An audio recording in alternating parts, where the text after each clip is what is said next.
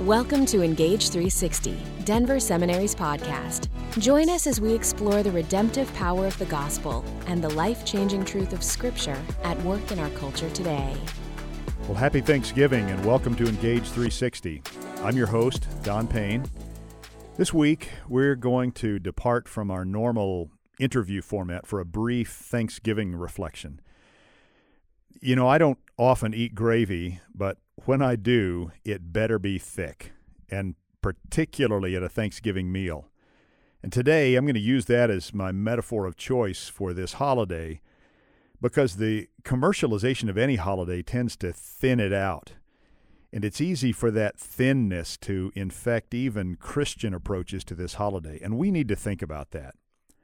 Now, I recognize that American Thanksgiving is just that. It's an American holiday. Our Canadian friends have their own Thanksgiving holiday, and for international listeners, whether you are American expats or citizens of other countries, you may not be thinking about Thanksgiving at this time or in the same way that we are here in the States. But as American as it is, I tend to think it's good any time that we focus on gratitude. At the same time, the way this holiday has been popularized and commercialized makes it important for followers of Jesus Christ to be particularly thoughtful about what gratitude really is, and not merely uh, focus on the things for which we're thankful, though in many cases um, there are a lot of them, and I have my own list of those this particular year. But here's why we need to um, focus on what gratitude really is. Gratitude can be thinned out to very little more than a social grace.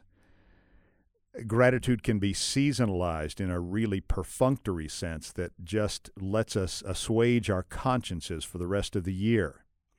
Gratitude can be compartmentalized uh, to so that it applies only to those for whom something has gone particularly well. And gratitude can be romanticized into a kind of warm and fuzzy experience that's all fireside and hot chocolatey. Now, each of these possibilities has an important and a valid element to it, but none of them turn out to be sustainable or life-giving or character-shaping unless they have some deep theological anchor points. So what are those theological anchor points? Well, for those who know the living God through Jesus Christ, and remember what Jesus said to Philip in John fourteen, eight and nine, "If you have seen me, you have seen the Father." So for those who know the living God through Jesus Christ, gratitude is first a sort of mystified response to the God who has taken revealing and redeeming initiative toward us, and the God who's done so in ways that don't quite fit the calculus we use to make sense of the world. Uh, I mean, after all, why would God move toward people whose own history, both individually and collectively, is to move away from God? Why would God do good things to bad people? Who is this God who gives and commits and yet also can seem so elusive at times? The God who will be our God but not be our genie? Well, those questions force us to realize that gratitude is a response to divine overtures, divine initiative that we can't calculate.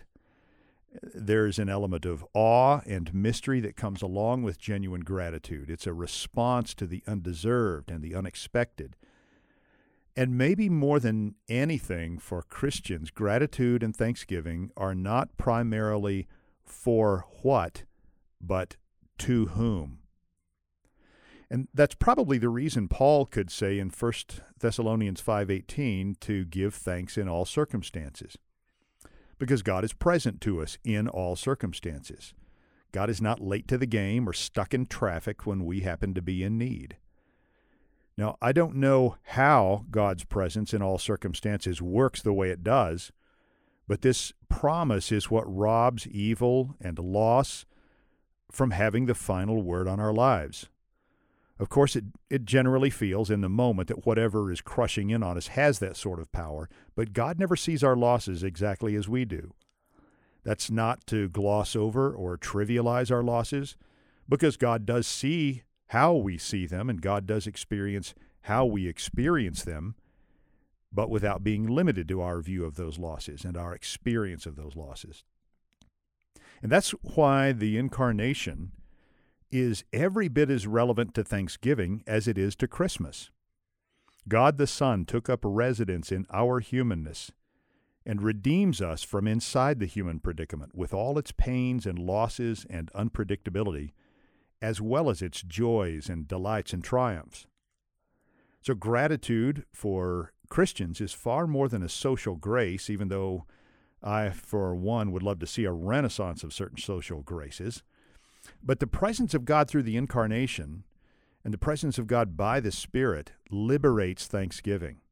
It liberates gratitude in general from the tyranny of agreeable circumstances. As one of my theological mentors used to insist, thanksgiving is not just for the winners, those to whom life has dealt out a particularly good hand in one area or another.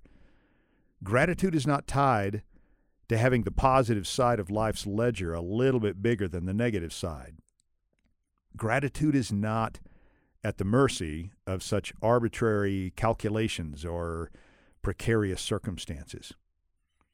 If our gratitude is fundamentally to whom rather than for what, then we're free from the burden of running those numbers, either literally or figuratively. We're free to receive and to relish the good things of life, large and small, as gifts from the hand of our gracious God, and yet without clutching to them or demanding them. And we're also free, in a sense, even when life itself sucks the life out of us or flattens us. We're free to be grateful for the presence and the promise of God, because that's what heals our sense of identity and purpose and belonging and worth, even when it does not cure our situations. I learned some years ago from a paraplegic individual that there is a big difference between being healed and being cured. God does not always offer a cure for everything that bedevils us in this lifetime, but God always extends the grace that heals our capacity to trust God and our capacity to see God as good and as adequate and to be a part of God's purposes. Now, that's a thicker sort of gratitude that can buoy our spirits and, and our responsiveness to God, even when there's not that much to cheer about circumstantially. And at the same time, it helps us see what's really good about the good times and the things that do go well. It makes those times less precarious because we're less dependent on them always staying on the plus side of the ledger. Now, with all that said, in in so many cases, there is much for which we can be grateful and, and should be grateful. And pausing like this can help us refocus on that, especially if we're prone to miss it. And and we do hope that you get to relish some time with family or friends and enjoy the bounty of God's creation this Thanksgiving holiday. And we hope that you get to gather with God's people this week and celebrate that unique meal that anticipates the great feast around the table with our Lord when He returns and at last all things are made new. This Thanksgiving holiday, please um, please receive our gratitude for lots of different gifts that you give or that you are to Denver Seminary. Many of you support us financially so that we can keep on training men and women to engage the needs of the world with the redemptive power of the gospel and the life-changing truth of Scripture. We're grateful for you. Many of you are alumni whose presence with us for a season of your life was a gift to this community and its legacy. And in turn, you then give those gifts to the world. And hopefully that season of your life was a, a gift to you as well.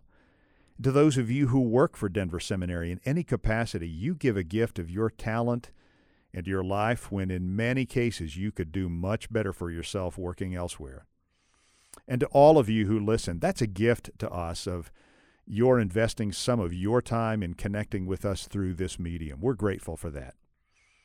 We hope that each of you uh, this Thanksgiving season are keenly aware of. We hope that you're encouraged by God's grace through lots of positive things in your life.